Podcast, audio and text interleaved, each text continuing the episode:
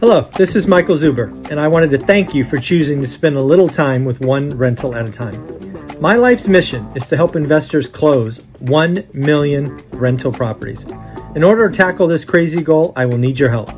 If you like this episode or any of the content we produce, please share it on social media. If you get one of my books or perhaps one of our 500 cards, please take a selfie and tag one rental at a time. Now on with the show. Good morning, good afternoon, good evening, folks. Michael Zuber, one rental at a time, back with his newest expert, Taylor from Life Goal Investments. How you doing, buddy? Oh, I'm doing great. Thanks so much for having me as always, Michael. So one thing I'm asking all my experts this week. So good news, you're on the list. Uh, and is what books do you recommend to read? Obviously, all of my experts come with different domain expertise. You are my Wall Street guy, right? 10 years on the street. Uh, so I'm curious, your your list of books might be very different than some of my other experts. So uh, Taylor, what do you got? Yeah, so I will fire three of them at you. Okay. And Perfect. one of them, I one of them I will say is is my favorite. And and admittedly, you'll get this answer from a lot of different people, this specific book, but there is absolute reason and warrant for that. Okay. So The Psychology of Money Ooh. by Morgan Housel. Okay. The second one is Good to Great by Jim ah. Collins. Okay. And the third one is Principles by Ray Dalio, who is oh. one of the, oh. the best investors of all time. So we can certainly dive in. You tell me what order you want to discuss them in, but I can give you a couple highlights of the points that I love on each one of them. Let's just go backwards. So we're start at number three. Ray Dalio's, I was it Ray Dalio's first first book? It was certainly the first book I read, Principles. I think yes, I think it, I think it was. I think it is. Yeah. Yeah. um, in the other room. Yeah, oh, do, do you have it up somewhere as well? I, I do. That's that's a good one. It it's um I remember getting it like I remember ordering on Amazon because again, Ray Dalio is one of those, you know, like him and Warren Buffett. And uh, I bought the book and I remember getting it. I'm going, this is a little meatier than I expected. Oh yeah, yeah, yeah. You gotta dig in. You're getting to the weeds at some point. Yeah, yeah exactly. I, I, yeah. I, think you know the, the the the kind of the boiling down of it is is just one really key takeaway to me. So it, it all comes back to the equation of like pain and reflection equals progress. And so Ooh, yeah. what he's referring to there is the pain is we're all going to make mistakes. But the difference between little, yeah. Yeah, yeah, the difference between some people and others is the fact that you got to take a look in the mirror and say, "Okay, I realize I screwed that up, but why is it?" And dive in and peel back that onion. And then what you get from that is the progress that he references in the book throughout that is now a key principle or tenet as to how you run your life and your business. And um, I, have seen several interviews with Ray uh, on this, and they, they ask him a lot of times, you know, what is the key principle? What is the one that's been the success of your life? Mm-hmm. And he says, without skipping a beat, every single time, idea meritocracy. And so that is just the fact that Ray does not make decisions in a silo he does not say I am the smartest person on the planet, although he is. Yeah. He says, challenge me. Michael, tell me I am wrong. I want anybody in this building, when I step up to say something, to tell me I'm wrong and present me with facts that is a, a logical explanation as to why your idea is better than mine. And I have no bones, no quibs about taking your idea over mine. It's just the the tough love. If I say something and it's stupid, please mm-hmm. step up, Michael, and tell me I'm an idiot. Yeah. Yeah. Absolutely. I love that. I love the fact that he does that. Again, you can get to that level, and, and many Wall Streeters at that level kind of have the ego and the uh, almost like Superman, nothing can touch them uh, and groupthink takes over. I mean, I again, I'm saying this, not you. Cathie Wood had a two-year run where people were, and she's still speaking like she is, you know, the best thing out there. Where I would argue she had amazing timing. She had a couple of nice wins, and then, you know, she took highly leveraged uh, businesses right when the Fed was slashing rates and risk went to zero. So she looked great for two years in a row, and I did a video eight months ago saying it's going to end, and just last week or the week before, she's the last. She's in last place. Talk about going from first to last in like a heartbeat, you know. So and, it can happen. I'll add something onto the Cathie Wood to just make it look uh, how dramatically different she is from Ray Dalio, who you know talks about humility and things like Exactly. that. Cathie Yeah. Wood comes out and says, "My fund is going to annualize 15%." what?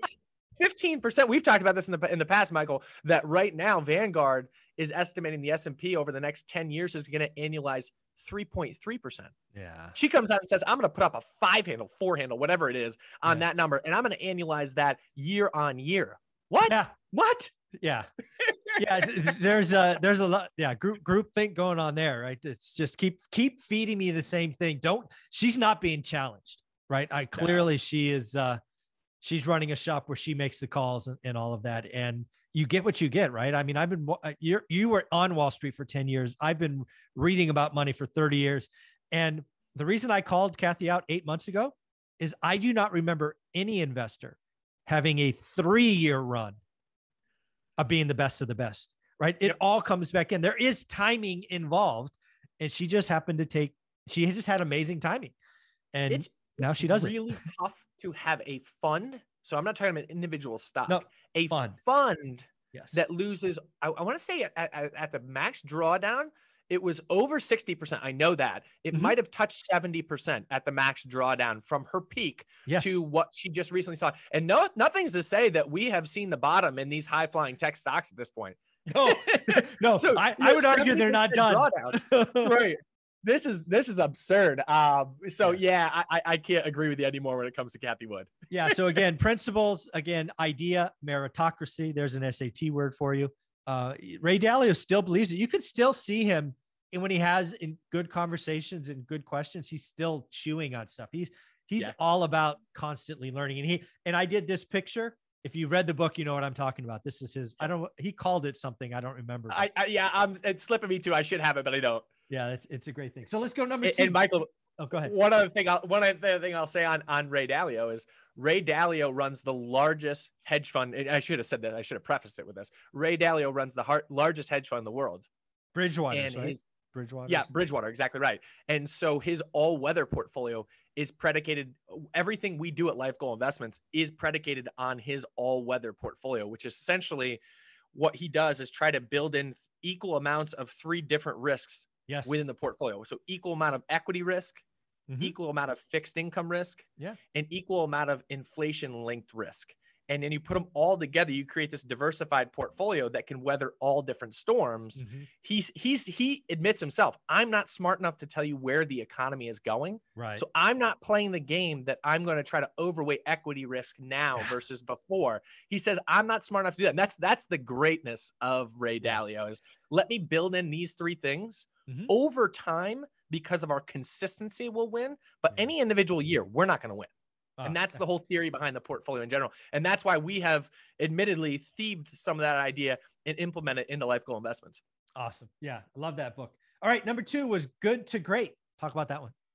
Good to great. So good to great is awesome. This isn't necessarily an investing book, although the um, determining factor if you are a good to great company is your investment performance. So it talks about 11 different companies Mhm. that when the, b- before the greatness started, they Hmm. were either at or below market performance on their stock. Hmm. And then for 15 straight years, over that 15 year period of time, their stock had to do 3x the market. Hmm. So that is three times multiple over 15 years. So you are looking at good companies that become absolute phenoms Mhm. and their names and these go back throughout history. So you look at them over a long period of time. Cigarette company philip morris. Mhm. wells fargo bank which obviously has had a fall from grace since then. Walgreens these are all companies. But there's three i'll use i'll use principles because we're on that topic of ray dalio there's three principles or three underlying similarities commonalities between all of these 11 companies. And i'll talk to you about them in two seconds. So the first one is what they call the hedgehog concept. Mm, and so, what the hedgehog concept goes back to Greek mythology, and they talk about this hedgehog that constantly gets attacked by a fox. And the fox is sly, so it has all these different angles it tries to come at to the hedgehog. And the hedgehog does the exact same thing every single time curls up in a ball with the spikes on its back and protects itself. And so, what that is an analogy for is companies knowing exactly what their core competency mm. exactly what they're better at than their competition. And this is an absolute must for a company that's going to go from good to great. So, an example of this Walgreens. Walgreens knew that the core tenant of the success of their company was all predicated on convenience. Hmm. Convenience over every other drugstore. They said Eckerd would put an Eckerd drugstore anywhere in a city. They said, nope, we need this to be walkable by 90% of the whatever the numbers were they mm-hmm. were under convenience and they, their thought was that was the absolute differentiator of them versus everybody else and their success was absolutely phenomenal to do that mm. so that's that's kind of the first core tenet if you will is the hedgehog concept mm-hmm. the second one is what they call the bus oh, okay. and so they talk about who sits on your bus and it's interesting. They think that the most important thing is not to have one massive figurehead and everyone else beating to their drum. Cathie no. Wood. Cathie Wood. Not Ray Dalio, right? Yeah. All these things are going to come back, you know, come yeah. back around, right? So um, it's it's who's getting on the bus, right. and they say this: they would hire, and then three months later, they would look back and say, "Would I rehire that individual yeah. now?" And it was interesting just to see all the different companies and their approaches. But what the core tenant or the, the, the, commonality between all of them was, was either people were on the bus for a very long period of time, or they were on the bus and right back off the bus. Yeah. Yep. So it's the whole theory of hire slowly, fire quickly. Amen.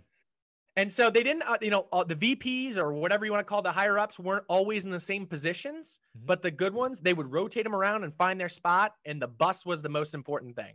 Like it. Okay. The hedgehog, the and, bus. One more. Yeah. Level five leader. Oh, and a level five leader is there's, there's five different iterations of a level five leader. I won't go into it, but at the end of the day, um, most of the leaders of these companies that took them from good to great started like on their factory floor or whatever you know whatever that may be a parallel to walgreens or philip morris or whatever it is. But they started out they knew every single piece of the company through and through. They'd spent mm-hmm. times in multiple different branches and they were humble. They were not one genius and everyone else beneath them doing what they said. They brought people up they delegated and they took ideas from everyone. And again kind of to ray dalio's point idea meritocracy runs it. A lot of them would say when they were interviewed I just got lucky that I was the person chosen to be in this spot. Hmm. Like that's a really good humble feeling that that a leader could possibly resonate down to his you know constituents and those types of comments would be the point of uh, of commonality. I keep saying that across all the different leaders of these 11 companies. That's awesome. All right, one more psychology of money. Uh, the psychology of money is just so good. Morgan Housel, you know, again, at the end of the day, I, I'm a big, big, big believer that personal finance comes largely down to not what you're investing in, but your actual psychology. How able are you to weather the tough times, et cetera, et cetera. Mm-hmm. So he starts the book off with someone that I had never heard of, and I think 99% of people have have never heard of, even in the financial business, a guy named Ronald Read. Hmm. So Ronald Read is a Vermonter. He's a World War II veteran, and he is a janitor. So what? What? Why would Morgan Housel and you know Psychology of Money, which is an investing book, start out with that? Well, this gentleman died and left eight million dollars to the hospital. All none of this inherited to the hospital and the library in his Vermont town. And what it came down to was he was incredibly frugal. Mm. He didn't spend above his means. And not that he's picked, you know, high flying stocks or high flying mutual funds or whatever it is. It was just extremely consistent.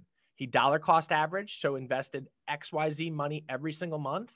And he did it and he didn't really look at it. So he studied up front what he wanted to invest in, grew conviction in that, and consistently dribbled money into this. So this is a janitor mm. living in Vermont that's able to save enough money, not inherit a single dollar to donate $8 million on his death. And no one knew, uh, uh, no one knew he had a penny to his name. I need to buy that book. I, am not uh, psychology of money. It's awesome. So I'll give you, I'll give you two more and then I'll shut up. And I, I, know we're, we're running along here. No, so good. The, I love this. Another so the greatest thing about morgan housel too is that every one of his you know if we refer back to ray dalio calling them principles every one of his principles are a chapter in his book and there's like Mhm. 19 chapters they're all short stories so they're Yeah. super entertaining and you can Oh. peel something out of every one of them so i'll give you two more quick ones investing is not free Yeah. so that's another one of his kind of chapters. I don't know if that's what he coins it, but essentially he says, you know, Michael, you take your wife out to dinner, Mhm. you know it's going to cost a hundred bucks or whatever it is. You know that going in that it's Mhm. not free. No one's giving you a value and a service for free. Mhm. And he says, but people have the illusion that investing is. And he's not referencing tax. You have to pay tax at some point, which is true. Mhm. But what he's referencing is, is you have to pay the emotional stress that comes along with investing. I don't care how you invest, there is stress involved in investing, and there's no way you're getting around it. Mhm. And so he says that is the cost of making money in the market. Nothing is free, Mhm. including the returns you get from investing, and the price you pay is the emotional stress. Wow. I love that. So that one's really cool. And then the last one that I'll talk about in this one is his case study on General Electric. Mm. So General Electric for 22 straight years in the United States was a top 10 most valuable company in the nation. 13 of those years, it was either number one or number two most valuable company in the nation. Apple currently sits there, right? Mhm. Or Amazon. uh, Apple does. Yeah, Apple does. So this is this is Apple looking back, you know, over a 20 year period of time, essentially. Yep. And all of the sudden, out of left field, General Electric gets a haymaker thrown its way. And in, if you had invested $10,000 in 2017, by 2020, it was only worth $3,500. Over that four year period of time, in a raging bull market, you got cut by 65%. And the lesson he says is you cannot just trust that a company is a great company and therefore it's a great investment. You Mhm. have to know a lot more. If you're going to buy individual stocks, you have to be reading 10K reports and things like that. And if you're not willing to do that work, stay out of that game. That Yeah. game's not for you. And it's not to say you need to do that to have success investing. Yeah. But he says you cannot buy a great company because it's a great company. That is not reason for investment. You need to know a lot more. Oh, that is awesome. Do me a favor. You put out a lot of great stuff on Instagram. What is your Instagram handle or page? Yep, at Life Goal Investments. At Awesome. Life Goal Investments. Thanks, buddy. Thanks, Michael.